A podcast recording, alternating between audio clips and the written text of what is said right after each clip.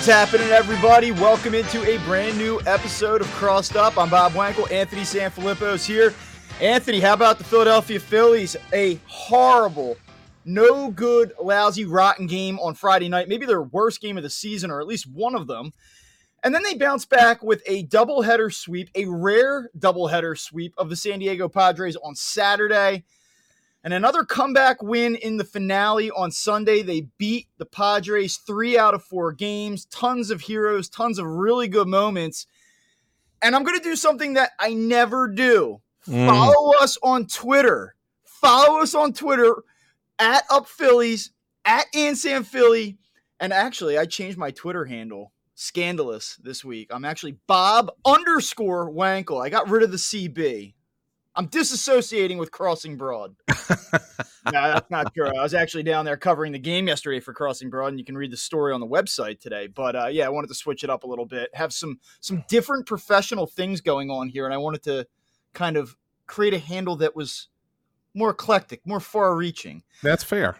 Yeah. Well, we bring you in, and uh, I want to get your reaction about what you observed because you were down there all day Saturday. So. Yeah Yes, I was. Obviously, I think you're probably trending in a positive direction with this team right now.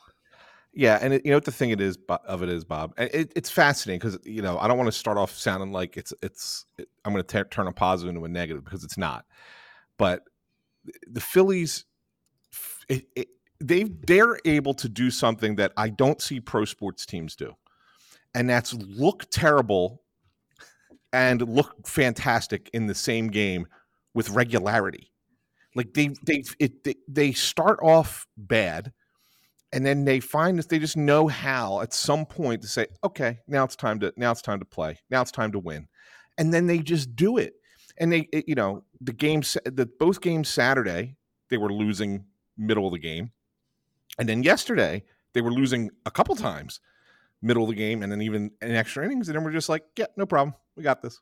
And and they find a way to do it. And and so that's why th- that's why when I watch this team, I look at them and say, it, aside from the Braves, who in baseball has this moxie? And and I don't see it with any other team. Really, don't see it with any other team. And and I said, you know, it, it's a, it's a thing that you should really be excited about as a fan, and it's going to frustrate you at times, but it's also you're never out of a game. You're always going to be in a you're always going to have a shot to win a game. And you got red light players. And what I mean by that is guys who when that camera the red light of the camera goes on in the big spots, they come up in the big spots and they perform. Eh, look at think I, I look at Kyle Schwarber to start off with Bob, and let's I think he's a good place to start. I know Harper got gets the hit off a Hader yesterday, right? That's that's great.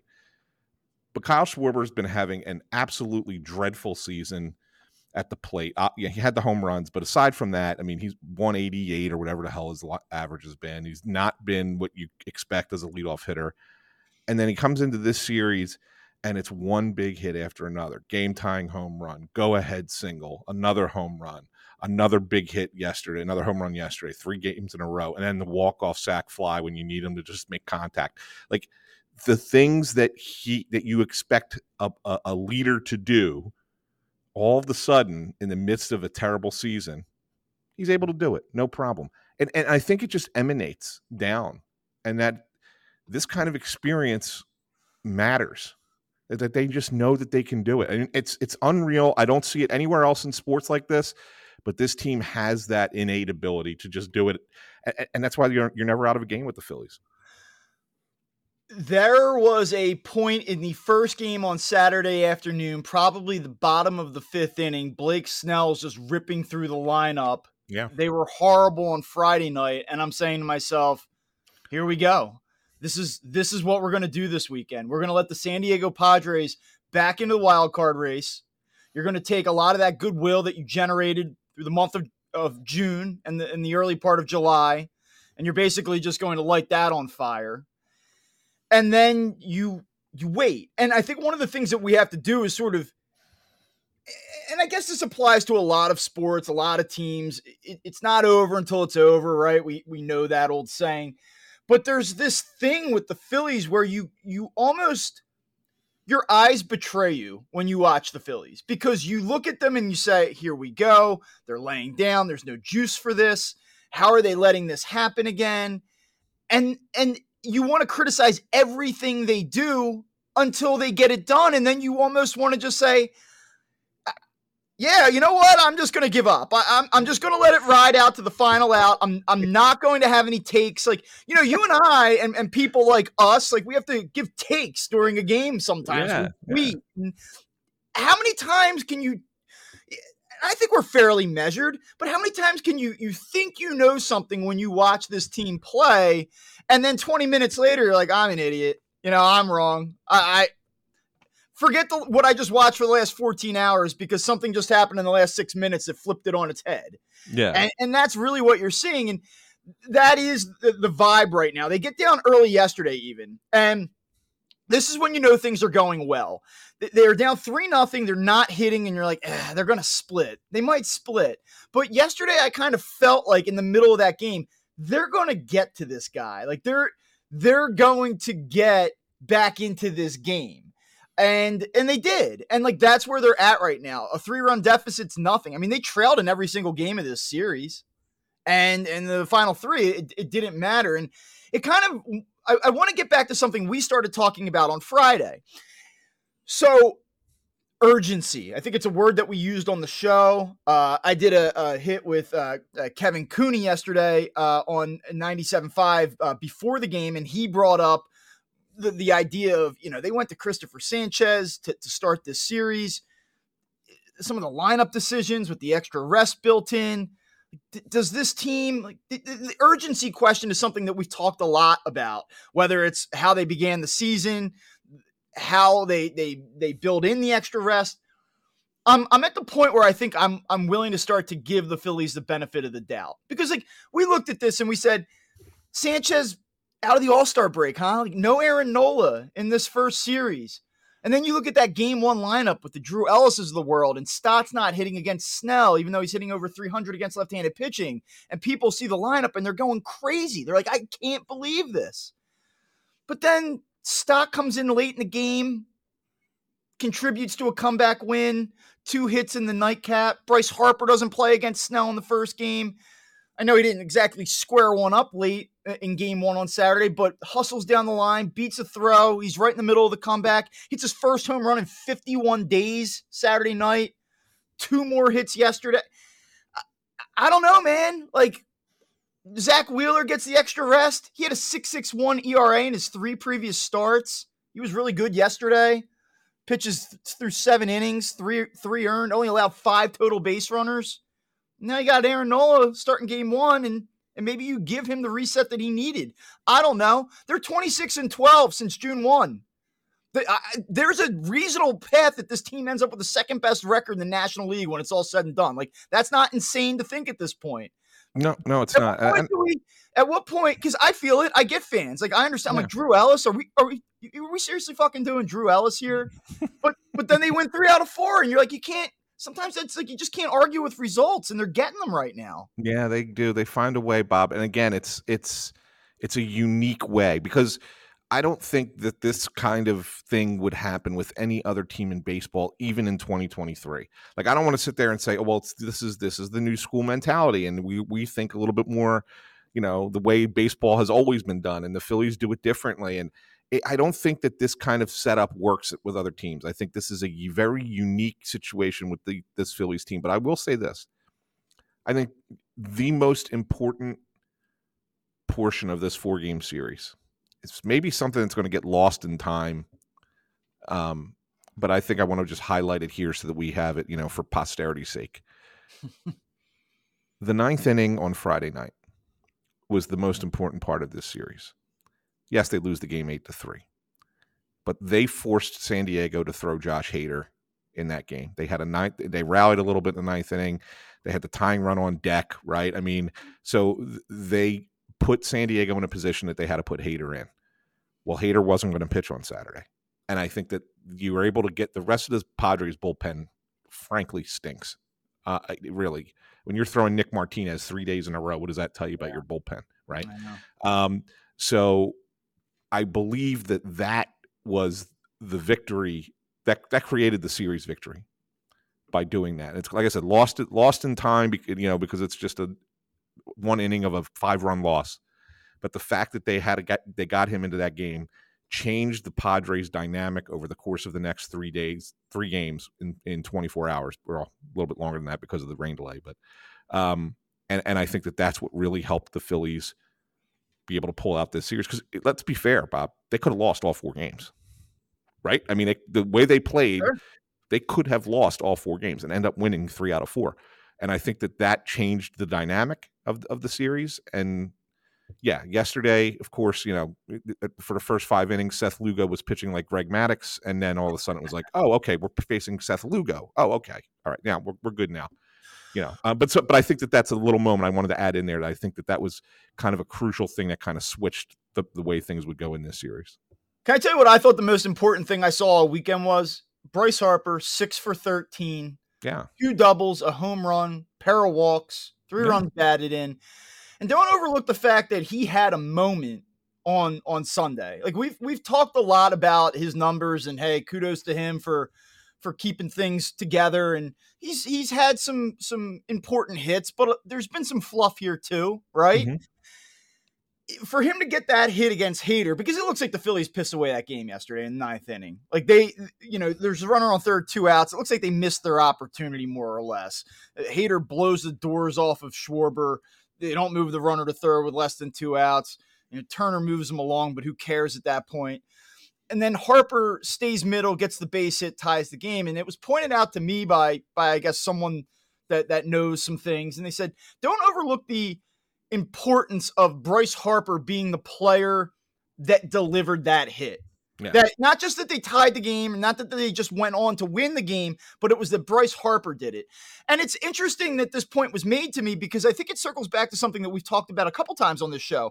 Bryce Harper's visible frustration. Yeah. And here he is. You, you saw, like, I, I felt like I, I, was watching a different player, a relaxed player yesterday, one that we haven't seen a ton of this season. Like, did you see where Harper gets the double, right? And Turner he's, goes first to third. He's chastising Turner. And he's, yeah. he's talking with him about being 30 and saying, like, you didn't score on that, man. Yeah. Like, and he, like, he's having fun. And then, and then that's before he delivers this, this game tying hit in the ninth. I think there's something to be said for your best players being the guys that deliver. It's it's great when the the Bryson Stotts and the Alec Bohms, like you need those those secondary guys to be contributors. There's no question about it. But when your best dudes are the ones that are delivering in those key moments, I, I think that that can, and, and as it was told to me as a, from a former player, uh, that that has a, a, different ability to elevate what you do moving forward. I think you're spot on with this, Bob, because he was the one guy, even during the the stretch from the beginning of June when they were playing as great baseball as they were playing, that you just didn't feel like he felt as if he was really part of it. I mean, of course, like we said, he was contributing, he was getting on base, he was finding small ways to help, but he wasn't Bryce Harper. He wasn't the guy, which is who he's supposed to be with the Phillies. This weekend, he was the guy. I mean, it, yeah, him and Schwarber. I mean, both of them. You know that they they did what they were supposed to do, and yes, I think that you you get an engaged Bryce Harper. You get an you get a Harper who who's bought into everything that the team's doing and and playing the way he wants to play and he's not throwing his helmet and you know in disgust or walking down the tunnel and missing three innings because he's so mad at himself dwelling on one at bat. Um, y- you know you get that guy sky's the limit. And I, I put a tweet out about it on saturday like when this offense does these things where they go hit hit hit hit i mean just in the you just passing the bat they're they're they're unstoppable they really are. It's it could be what we all thought it was going to be. The you know one of the best lineups in the in the sport. Um, because then you got guys like you, you're mentioning your Stotts and your and your Bohms and and Brandon Marsh who had a hell of a game yesterday yeah. by the way. Um, those guys, if the bottom, uh, they're your bottom of the lineup, right? So you got guys who have been contributing all year, maybe not as a superstar level, but at a pretty good at a pretty good level at the at six through nine because one through five is is superstars. Like, what do you? How do you pitch this team? How do you beat the Phillies? Like I, like I, that. I'm really, I'm really high on this team and maybe Bob right now, and you know, I've been, you know, I picked them to win 90 games. I said that I thought, think that they're the second best team in the National League, and I still, I still think that. But I'm probably more confident today about this Phillies team than I even was a month ago or at the beginning of the season. Like, there's just something about them that they have an it factor, and you feel it, the vibe in that locker room, locker room, and and uh, there's just, I don't know, I'm, I, I I'm going to be that guy who's telling everybody just wait for just wait for the end of the season. Like this team's this team's poised yet again. Yeah, I, I am with you, and it's it's hard not to feel good about where they're at right now. Although ironically, they they win three out of four this weekend, and they still have not actually gotten back into a spot where they hold a playoff position right now. It's yeah. it's amazing, isn't it? Like they they went through that June surge, they didn't get into playoff position, then they finally do and they cool down a little bit, and then that's when they finally they get over the hump, and then they get hot again this weekend, and they still can't. It's just been so weird watching them try to press up against this. But what they've also done in the process is, although they don't hold one of those wild card spots right now, the gap between the top spot and being on the outside looking in is is it's gone. I mean that that spread is evaporated essentially. You look right now, San Francisco uh, holds the, the top spot, 11 games over 500. Phillies nine games over 500. So I mean they, they're they're a game out of of being the top spot in the wild card at this point, and that race is getting tight. And it was a tough, tough weekend for the Miami Marlins. And I think again, it, it just kind of goes back to like we can't have that NFL mentality when you assess this stuff because you leave Miami last weekend and you go, see, you missed a golden opportunity to to shrink the lead there. Why can't you beat this Marlins team? This is concerning. Is this a red flag? What does this mean moving forward? And then, you know, Miami comes out and they get their, their brains beaten in by the Orioles, and the Phillies pick up two and a half games this weekend. So, yeah, and I, I, think Bob and we uh, we've discussed this. We don't have to go over it again. I mean, we talked about how difficult the Marlins and the Giants schedules are in August. It's going to be interesting to see if they maintain their where they are in the standings at the moment. And and Arizona, I think we're fine. You know, the pitching staff that they don't have is finally catching up well, to them. Arizona bit. two and eight in their last ten. And did you see yeah. who they have this week? Yeah, I know it's it's a mess. I mean, they're they're so to me right now it's a five team race for uh, for three wild card spots at the yeah. current moment. Yeah. So it'd be the Giants, the Marlins, and the Diamondbacks who are in those spots.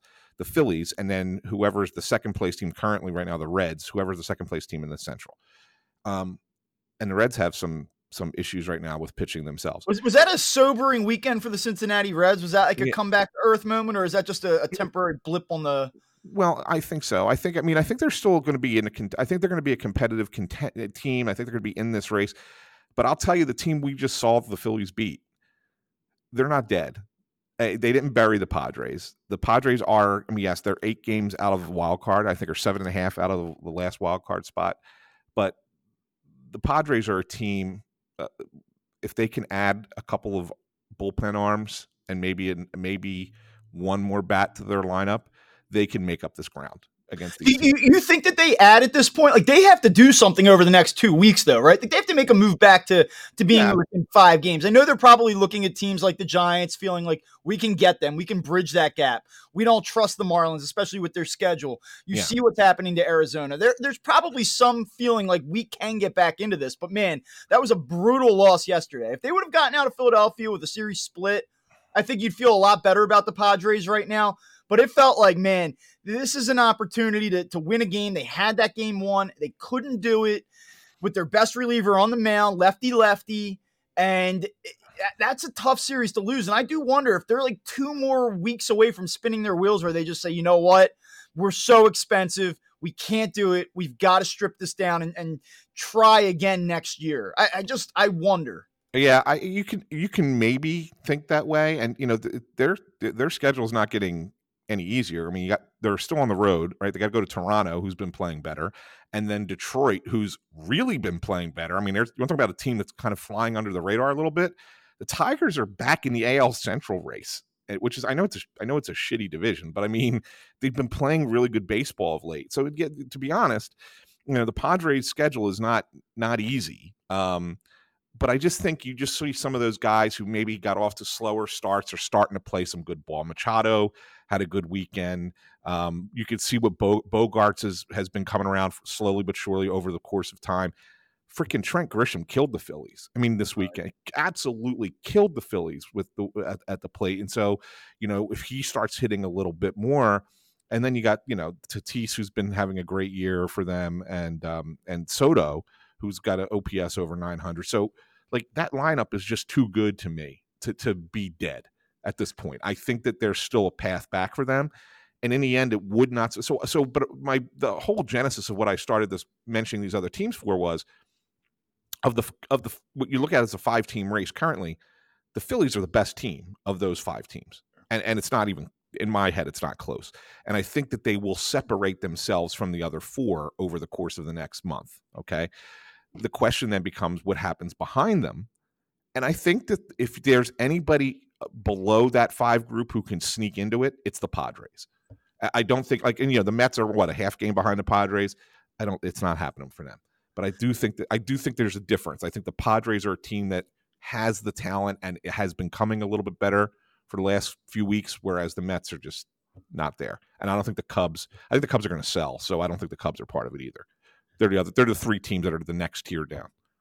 So there are a lot of good things to talk about, and like there's almost like these like little random like bullet points I would want to hit on, and and like it's it's not worth like diving into with with a ton of depth here, but like, hey, Bryson Stott, good weekend, man. Like yeah. just it just continues to impress. So solid, steady, lefty, righty. He just finds ways. He grinds through at bats. It's really been impressive to watch. And like I don't want to overlook that. I just don't know where to even slide it into this show. But it's not all good. Like you know, I don't like they didn't play great baseball this week, and they were resilient. They had no. some timely hits. JT Realmuto, who's really struggled with runners in scoring position. It feels like if right now there's one guy that you don't want up in a key spot, it feels like it's JT Realmuto. He's been he's really been an inning killer more often than not this season. He's had his little stretches that have pumped up his numbers and probably make his season look better overall than it really has been. I mm-hmm. think is that fair to say? Yeah, yeah, it is fair to say. Well, he's, again, had, he's had so, he's had three stretches, Bob, this season of like six or seven games where he's been excellent, and then the rest of the season he's been disappointing. So you really want to look at it. I mean, you say you, you know they've they've played what? How many games have they played now? 91, 90, whatever it is, whatever number of games. He's probably had a, a stretch, two, three stretches combined at probably 15 games where he's been fantastic and the other 60 70 games, 72 games, 75, whatever the freaking number is. He's been not been good. And he's been good defensively until he, he wasn't yesterday it's, late. Pass ball, pass right? ball was just it was an absolute killer, or could have been a killer. But he comes up yesterday in big spot and and entering play Sunday, 182 batting average with a 573 OPS runners in scoring position. So it was a nice moment to see him hook one down the line give the Phillies the lead at that point. Like that was a big hit for him, I think. And and these are the things where again you talk about your leaders, your your big name players delivering in big spots, and you, you kind of you start to think to yourself, okay, maybe this gets this guy going. Maybe so there's a lot of that. And and I do want to actually talk about Trea Turner specifically, but I, I want to bounce around to some things I am a little bit concerned about because like it would be it would be foolish to sit here and say, wow, this was a great weekend totally awesome baseball start to finish. There are some things that I'm kind of going like, oh boy. And some of them I don't think are quite as important as others. So in a moment, I want to talk about Darick Hall and I want to talk about Drew Ellis and I want to talk about some of the, the pieces at the bottom of this roster because there's some issues here. But the first thing I want to talk about is what we have kind of identified as a strength of this team all season long. We I think it was last Monday said, "Hey, these injuries could make things interesting with this bullpen," mm-hmm. and they have made things interesting with this bullpen. Now you get the the the two innings from Hoffman yesterday, which was excellent. He was excellent. He's been and he's been really good. Uh, I think it was yeah. uh, Corey Seidman who tweeted out that he's made five multi-inning appearances this season, and all of them have been scoreless. And and they don't win yesterday without him. There's no question about it. So there's there were some good things that happened in that bullpen yesterday. There's also some bad things that happened, and you're seeing here. I, I think anytime you take two of your top relievers out of the mix for an extended period of time, there's going to be ramifications to that. And when you look at what you have in terms of remaining parts, you need those guys to step up. And right now, you look at Gregory Soto, who was given that eighth inning yesterday, and he he lit it on fire. And now you look at Gregory Soto in July; he's made four appearances. He has a 92 ERA, three and two thirds innings pitched, a, a ton of base runners. I mean, he's given up seven hits. He's walked two. It's just like all of a sudden, are we kind of holding our breath with everybody that's not Craig Kimbrel here? Like, has the Phillies' depth and versatility and flexibility in the bullpen been reduced to hold your breath and get it to the ninth?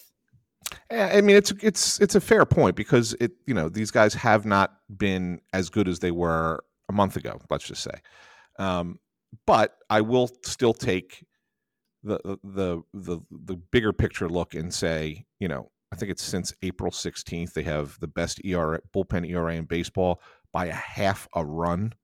Like I think they're three one six, and the next closest is San Francisco at three six six or something. I, so like, but I agree with that. But like that bullpen is not the bullpen right now. Currently, I and I get it. And and look, you're going to get Dominguez back soon. I know he wasn't fantastic beforehand, but I mean he's gonna he changes the dynamic of who who's in what role. And I do believe Bob. Eh, and, you know, I think I said this in the last episode. I think that they're going to add there. So do at, I. At the deadline. And I, I, I don't think, think, Jose Alvarado is going to be back for a while. I, I mean, I, I, don't. You got August fifteenth over under. What do you got? September first is what yeah, I think. That I, think that they're going to. I don't. I don't think you'll see him in August. I think they're going to protect him. I mean, even if he feels healthy enough, I think that it's going to be like, look, we had this issue crop up twice. Yeah. We want you for October. Let's let's get you geared up for October. And I think that that's really the plan there.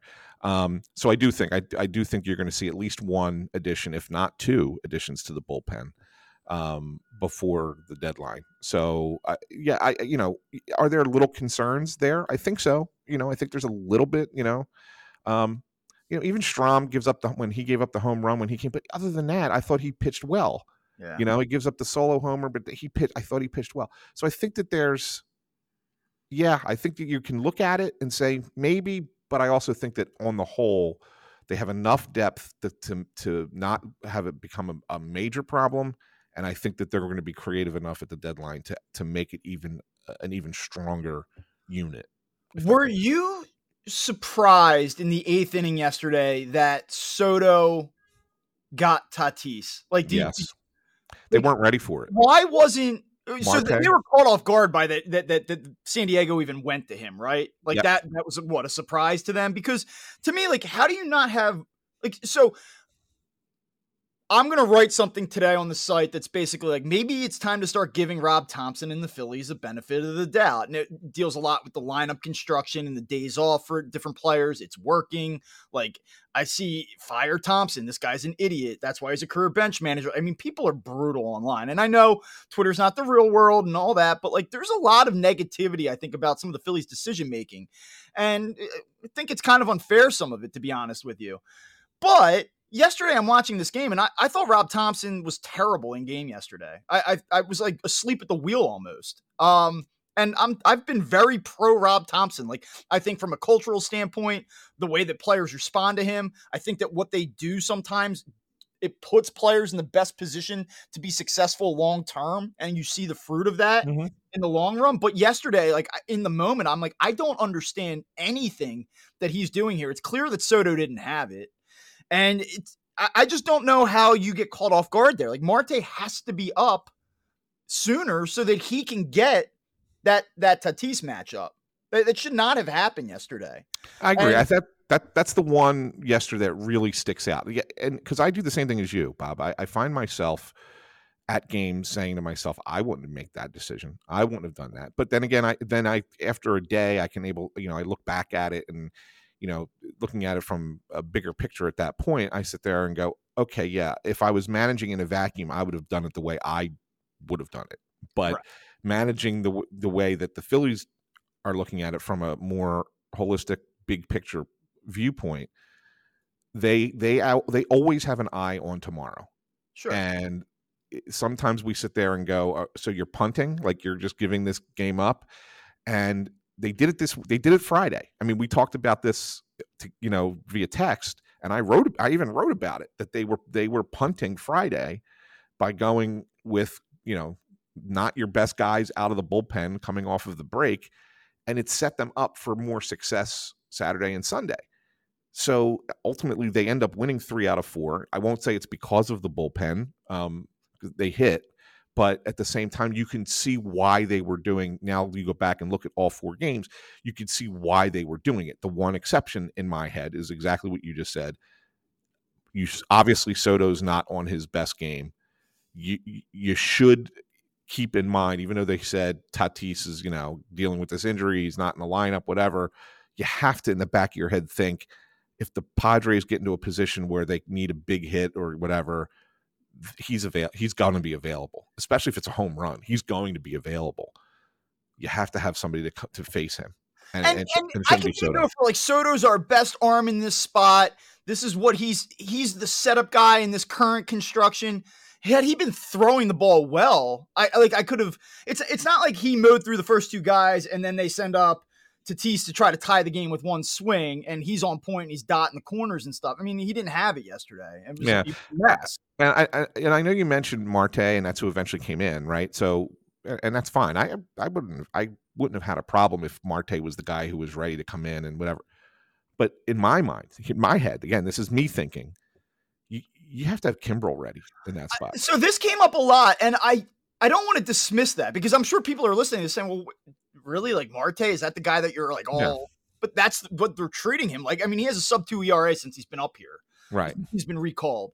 So he's been getting these higher leverage spots and he's been pretty good in them the thing with Kimbrel, you can tell the Phillies are deathly afraid of the the up down with him. They don't yeah. they don't want to use him across multiple innings. I mean, he didn't even throw a lot in the ninth yesterday, and they just were like, "Okay, thanks, Craig. We'll see you Tuesday." Yeah, they don't want to go with the up down with him, and it's it's you talk about eye on tomorrow. There's not a ton of like all in this in terms of how they utilize Craig Kimbrel, and again, he pitches Saturday back to back days, and I think the back to back days and then the up down is what they were really like we're just not doing it we're not going to yeah. do it.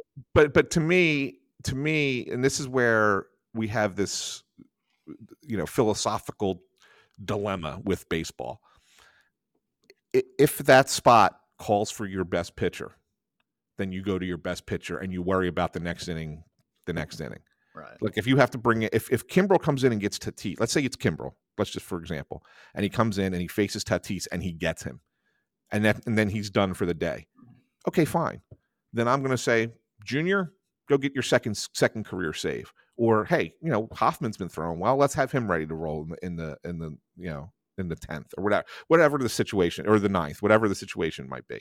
So I, I think that you you in my mind, I would always default to going to the best arm in us in that key spot. The Phillies chose not to, and it almost cost them the, the other move that I did not understand. I mean, I I do. Like so here's the thing. You get into the 6th inning yesterday, the Phillies get on that rally. Yeah. And the San Diego goes to Cosgrove, who quite literally had a meltdown. Like I don't know if you saw him after the like that was yeah. weird. Punching um, himself in the head, you mean? I don't want to even like make light of that. Like I yeah. it was kind of funny when you first saw it, but I have no idea like I have no idea what the hell's going on there. So whatever. But they get the lead and they're rolling and they go to Ellis. They, they let Ellis take the at bat. He walks, obviously, and I can go for that. I can go well, for Ellis. He does walk a lot. The one thing yeah. about Ellis is he he's got a great eye. So I mean, I was cool with keeping Ellis in there too. Yeah, like and and again, you're talking lefty righty. That that all makes sense to me. You have an opportunity though, up five three, with Alec Bohm, your your best RBI producer on the team, sitting on the bench. It's a good matchup for him. You, you more or less have the opportunity to deliver the knockout blow at that point. You even get the 6 3. They, they probably are right. He gets a hit there, 7 3. They bust the game open, and, and you're home early. You're not playing the 10th, 11th, and 12th, right? But they, they let Darick Hall take that at bat. And unsurprisingly, he strikes out and he strikes out on a 2 2 pitch. It was about four feet off the plate. Mm-hmm. It was a horrible at bat. It was a horrible at bat and what's been a run of horrible at bats for Darick Hall. Are you surprised? Because I was like, I thought that that was an opportunity to use Bohm and and kind of just break the game open. And then to use them later in the game because I, I said to myself, okay, I'm not going to kill this move in the moment because clearly, you know, obviously Bohm was dinged up a little bit on Saturday night. They wanted to give him a day off. He played both games of the doubleheader. It was a hot day. There, it looked like there was something going on lower body late Saturday.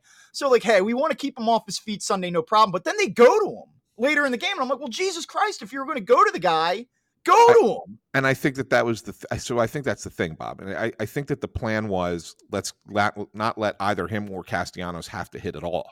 This give them complete days off. Um, and then you combine it with that spot in the lineup could come up again and this game situation might be different. And so maybe at that point is when we're like, okay, now we're going to turn to you, Alec. Right. Um, which is exactly what ended up happening. And that's what they did. So I'm, I'm not going to kill them as much for that. Because I mean, Darick Hall should not be. I'm not saying team. it was a fireable offense. Yeah, I'm no, no, saying but- that, like, if you're not going to use them, then don't use them. Like that. I understand- my. I understand why he doesn't use them in the sixth. Look, if it's a tie game, then I then I then I'm like, what the hell are you thinking? You got to win the game. But you just went up, you just took the lead, you're up two runs, you're confident in your bullpen. We're like, okay, you know, this is still only the sixth inning. The spot could come up again. Let's still, you know, we have the opportunity of saving Bohm. Maybe he doesn't have to come in the game, or if we need him later, he's still an, an option for us later. So I'm, I'm okay with the decision. Let me just flip it around. Like, let me just let me just play devil's advocate because I do understand what you're saying. Like Yeah. that's not an unreasonable premise, and I, I know that that's what they were thinking. But we talk about using your best relievers in the highest leverage spots. Like this is an opportunity. If you if you think that there's a possibility that you're going to need this guy, use him in the highest leverage spot because you end the game there. No, I mean, you have an I-. I don't think I don't think your your argument is is faulty. Uh, it's not. It's it it's perfectly acceptable. I think, but again, within the framework of the fact that they already had the two run lead. Yeah. If like I said, if it was three three, you know, they hadn't taken the lead. I'm like, then I'm with you. Then I'm like, oh, come on, what do you? Why is this guy even like? I don't because you know I don't even think Darick Hall belongs on the team, let alone let alone up in a spot with the bases loaded and a chance to put the game away, right? Um, but I think once they took the lead, I think that gives them the leeway a little bit to to not pinch hit for him in the sixth inning. Well, as is often the case, managerial decisions get picked apart and tweaked apart because something wrong or something went wrong, something bad happened. And the reason something bad happened is because Darick Hall right now is just not he's not a major league baseball player. Now, I'm not telling you that this is what it is with him that Mm-hmm. he he can't be productive, that he may ultimately uh not be, you know, it could work out. I I just right now though, where this team's at, I just don't see the fit here. It makes no sense to me. Uh Bryce Harper will play first base at some point. That's the the way this has been reported. He will play first base at some point this week. And once he does that, I just Darick Hall cannot be up here anymore. I mean, his at bats have just been god awful, and I know you, it, sometimes it takes takes guys a little bit of time. I'm sure that he's feeling a lot of pressure. He probably knows that he's he's got to do it right now. There's only a limited opportunity here, pressing all that stuff. But I mean, he's hitting 174 right now with a 208 on base percentage. He's utterly. I mean, you could put a scarecrow in the left-handed batter's box against a left-handed pitcher and and have a better chance of getting on base right now because maybe you'll get hit or not swing the bat and chase something out of the zone. I mean, I'm not trying to be a jerk here, but like he's just he can't hit lefties. So what are they doing here? Because then you look down, you're like, oh, Cody Clemens, like Cody Clemens was so good for them, or you know, he was a contributor, and at least he can play defense because Darick Hall's defense has been just terrible. Yeah, two errors. Two on errors easy, on- on easy ground balls. routine plays. But then you look and you're like, oh, Cody Clemens is hitting 260 with Lehigh and has a 600 OPS. Like that's not exactly lighting the world on fire. Jake Cave continues to hit.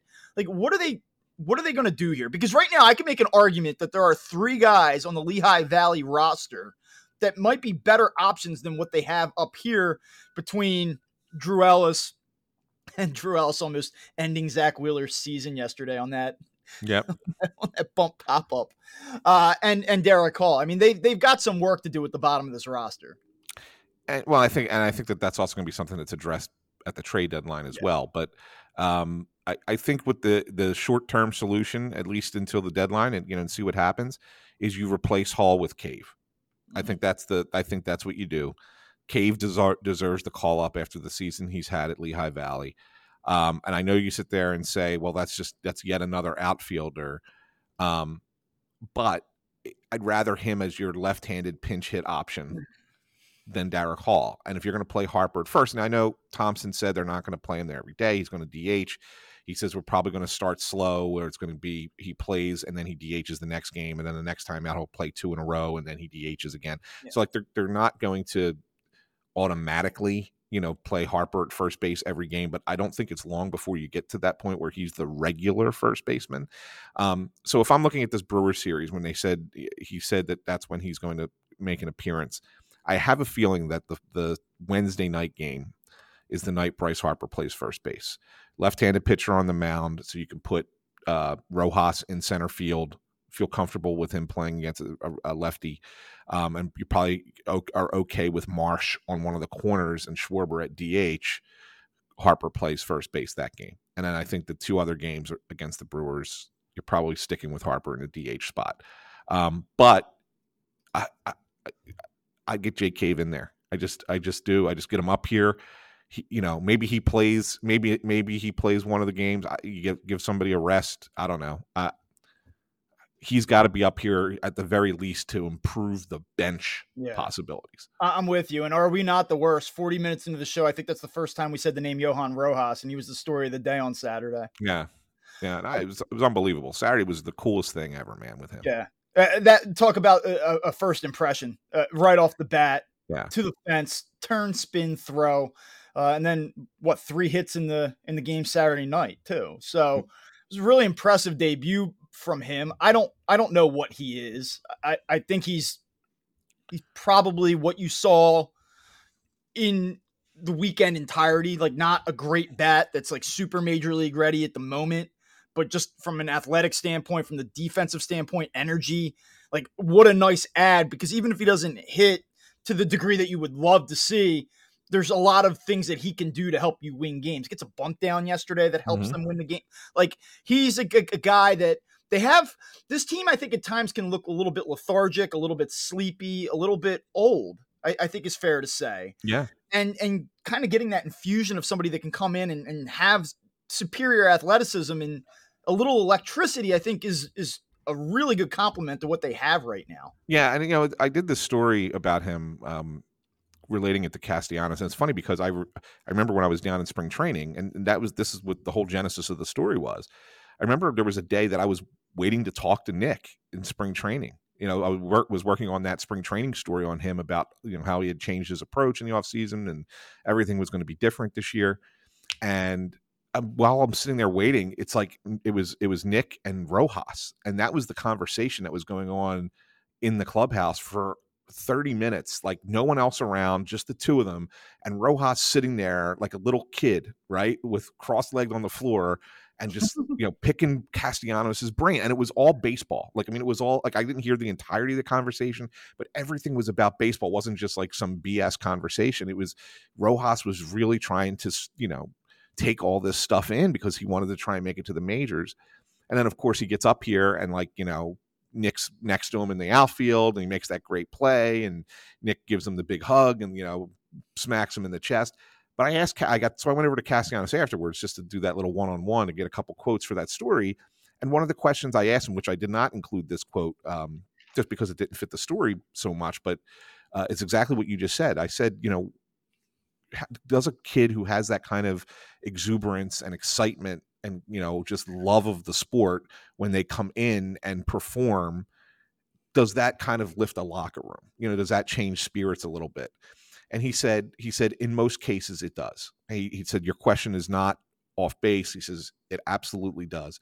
He said the only thing i would say is, is that with this team we go about things in such a way that we're never down. Like he, right. you know, we might get frustrated at times, whatever. He's, but we never are like, man, we missed that spark in this clubhouse. We just know how to go as a veteran team. He said, but he said, don't don't take that as it doesn't help us to have a kid like this come in. It's but you know this is this is great. It's a great thing to add into the mixture. So eh, yeah, I mean that was a really cool thing. And and the only thing, Bob, is is that I think that he's here and I mean, obviously he's here to replace Pache, who's got that getting the screw removed today from his elbow. Um, I do think he'll be back in by September as well. Um, but at the same time, I also think Rojas is here to be like to show other teams that he can play in the majors and potentially be part of a trade deadline. Yeah, part of the yeah. I don't know that that's absolutely what what's going to happen here, but I do yeah. think that there's a, a secondary benefit to this where it's yes. like, hey, yeah, I mean, he can help us right now, but also we have a lot of, as we said last week, there's a, a, four of their top 10 prospects right now are outfielders. You had mentioned that they had invested quite a bit of draft capital this past year, uh, last week in, in adding outfielders to the mix. So, yeah, I, mean, I think that that's certainly still on the table if a team likes him enough and they get a meaningful piece in return. Uh, there's no question. Now, I know we're uh, a little short on time here. I do want to hit you with uh, two uh, quick little things. Uh, just one, impression of Trea Turner this week, and I know he started uh, the series on Friday night 0 for 5, and it was kind of the same old stuff. Uh, brutal play uh, early in the game on Saturday cost the Phillies three runs. If I were Ranger Suarez, I would not have been really thrilled about that. Cost him three earned runs to his his line, at least for now. Um, you know, and uh, but then he bounces back, does some things late in the game on on Saturday, big hit uh, in the first game, contributes Saturday night, decent game yesterday, nice play late defensively. Can like I, I would love to tell you like, okay, that was a great first step for Trea Turner in the second half to turning things around, but we've been here before with him where some good happens and you think that he's going to sustain it and then it, it doesn't happen. But like any other anything else on Trea Turner? Yeah, I mean, I just think that I think that you have to take. I mean, he he said in the story. I don't know if you read Scott Lauber's story over the weekend, um, where he basically said baseball's kicking his ass right now, and, and he's having a hard time figuring it out at the moment. So if that's the case, and then he comes out and has a weekend where you know, I think he reached base what eight times total in the three games, Saturday and Sunday.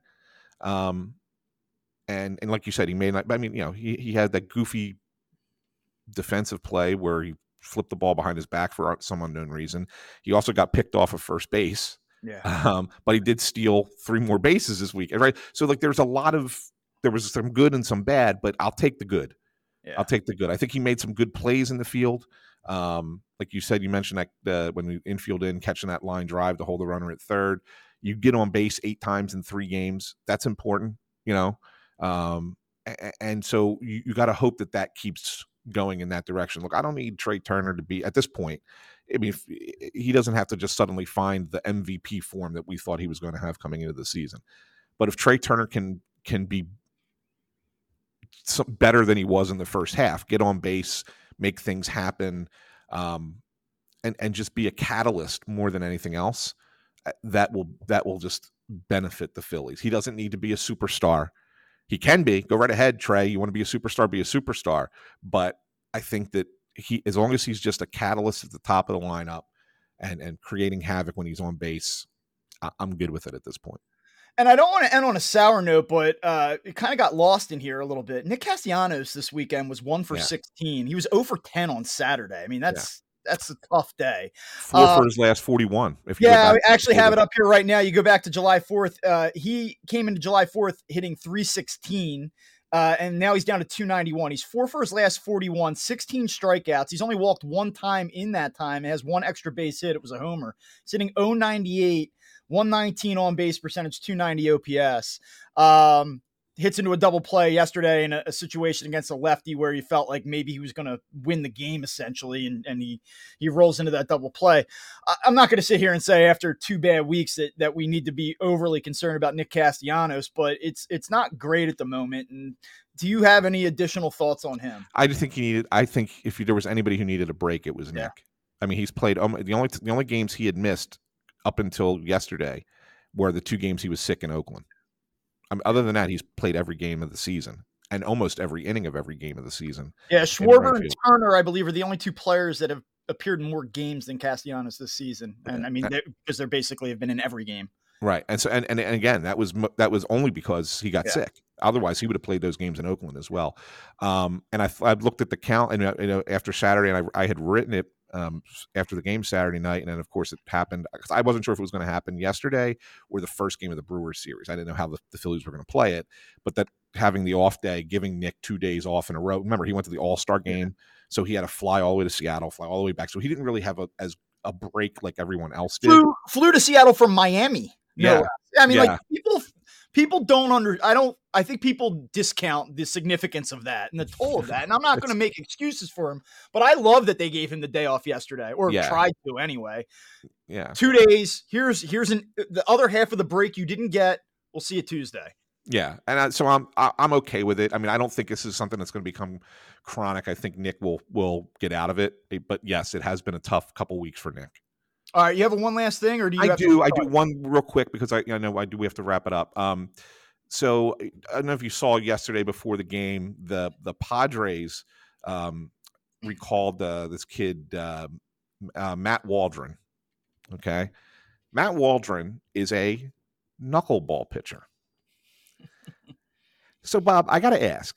I got to ask your opinion on this because I think I think I'm starting to see a little bit of a of a course correction, Uh, just a little bit. And I, I don't want to say I don't want to go completely this way, but looking around baseball, I'm starting to see it a little bit.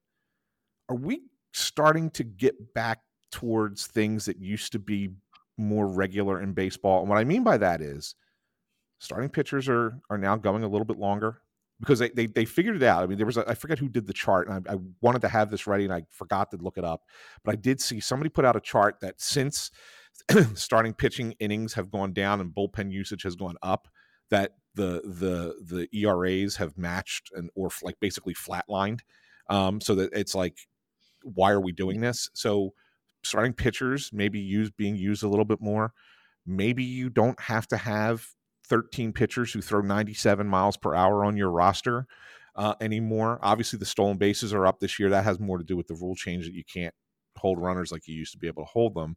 Um, and and the you know the shifting has helped that I think a little bit. You don't have a guy right behind second base, you know, a little you know to even cut down even more on that on that time. But um, are, are we starting to go back a little bit now to things from things from the past, or at least being willing to try them again and not being stuck completely in the analytical world of baseball? It's an interesting question. I don't know that we're there yet. Teams are still prioritizing velocity. You look at the draft, this past draft. It's it's like hard. You're not you're not going to get drafted as a guy that's throwing 87 miles an hour and has pinpoint command. It's just not where the Yeah. game is right now. But could we ultimately see that? And are we starting to see some signals per perhaps that that could indicate it maybe and i kind of equate it to what you see in the nfl you know it becomes a pass oriented league and still certainly a pass oriented league we're not we're not reverting back to the the 1980s here but teams will kind of use that in their, to their advantage to say, okay, you have dime personnel on the field, you have one linebacker out there. We're going to run the ball at you, right? Like, and you do kind of say, like, if everyone's throwing 97, everyone's throwing 98, what happens when we kind of you know zag on the zig so to speak you Mhm. know and and now we're going to throw a knuckleball at you now we're going to throw a guy that that has a different look Uh, I think that there is probably some value in that, and you might see some teams implement that. And yeah, I, I think that there is probably something to that. I mean, the Padres also had that lefty um, Hill, right, who came Yeah. in, who throws those frisbees, sidearm, al- almost submarine, uh, love left-handed. You know, but I mean, I'm saying like th- that's another kind of thing that that was kind of a lost art in baseball. That all of a sudden you you know a couple more guys that are doing that, doing that, and then even the Phillies this weekend bunting a lot, right? I mean, you know, sacrificing runners over and and try.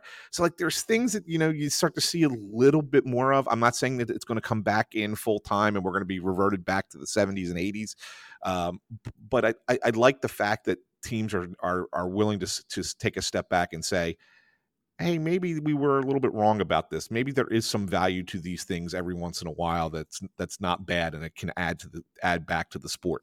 Makes me happy.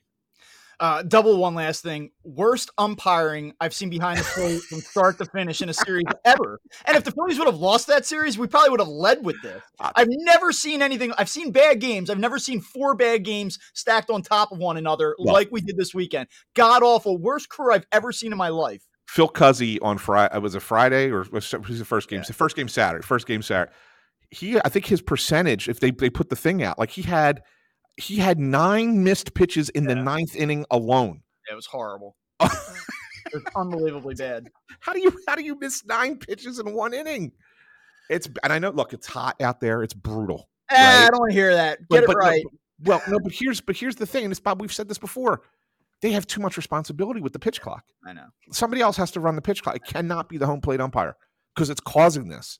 This is a causation thing from from adding that. So anyway, All right. Well, uh, thank you for listening. You can follow us on Spotify, uh, Apple Podcasts, uh, did Amazon. I, did I get it right there? Did I get it right? Yeah, we're back. That's the right one. Nice. So yeah, make sure that you're following us on Twitter at Up Phillies, at AntSanPhilly, uh, at Bob underscore Wankel. Thank you for listening. We'll be back on Friday and we will talk to you soon.